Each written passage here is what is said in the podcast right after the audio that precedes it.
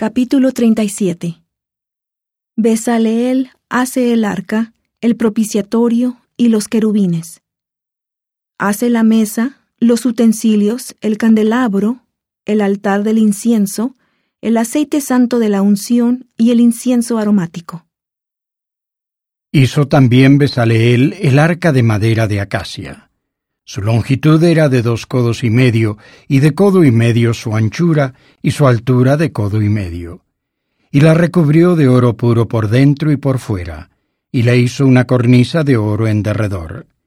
Además, fundió para ella cuatro argollas de oro a sus cuatro esquinas, en un lado dos argollas, y en el otro lado dos argollas. Hizo también varas de madera de acacia y las recubrió de oro y metió las varas por las argollas a los lados del arca para llevar el arca. Hizo asimismo el propiciatorio de oro puro, su longitud de dos codos y medio, y su anchura de codo y medio. Hizo también los dos querubines de oro, los hizo labrados a martillo, a los dos extremos del propiciatorio. Un querubín a un extremo y el otro querubín al otro extremo del propiciatorio hizo los querubines en sus dos extremos. Y los querubines extendían sus alas por encima, cubriendo con sus alas el propiciatorio, y sus rostros estaban el uno enfrente del otro. Miraban hacia el propiciatorio los rostros de los querubines.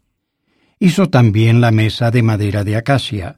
Su longitud era de dos codos, y su anchura de un codo, y de codo y medio su altura y la recubrió de oro puro, y le hizo una cornisa de oro en derredor.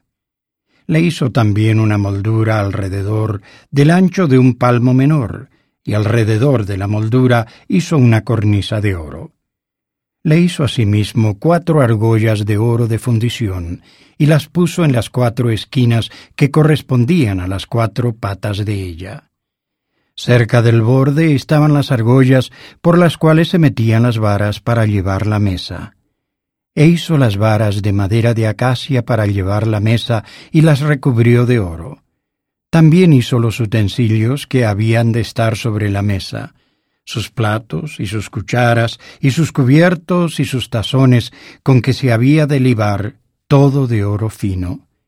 Hizo asimismo el candelabro de oro puro y lo hizo labrado a martillo, su pie y su caña, sus copas, sus cálices y sus flores de una sola pieza. De sus lados salían seis brazos, tres brazos de un lado del candelabro y otros tres brazos del otro lado del candelabro. En un brazo había tres copas en forma de flor de almendro, un cáliz y una flor y en el otro brazo tres copas en forma de flor de almendro, un cáliz y una flor, y así en los seis brazos que salían del candelabro. Y en el candelabro había cuatro copas en forma de flor de almendro, con sus cálices y sus flores y un cáliz debajo de los dos brazos de él, y otro cáliz debajo de los otros dos brazos, y otro cáliz debajo de los dos últimos brazos, conforme a los seis brazos que salían de él. Sus cálices y sus brazos eran de una sola pieza. Todo era una sola pieza de oro puro, labrada a martillo. Hizo asimismo de oro puro sus siete lámparas, y sus despabiladeras y sus platillos de un talento de oro puro lo hizo, con todos sus utensilios.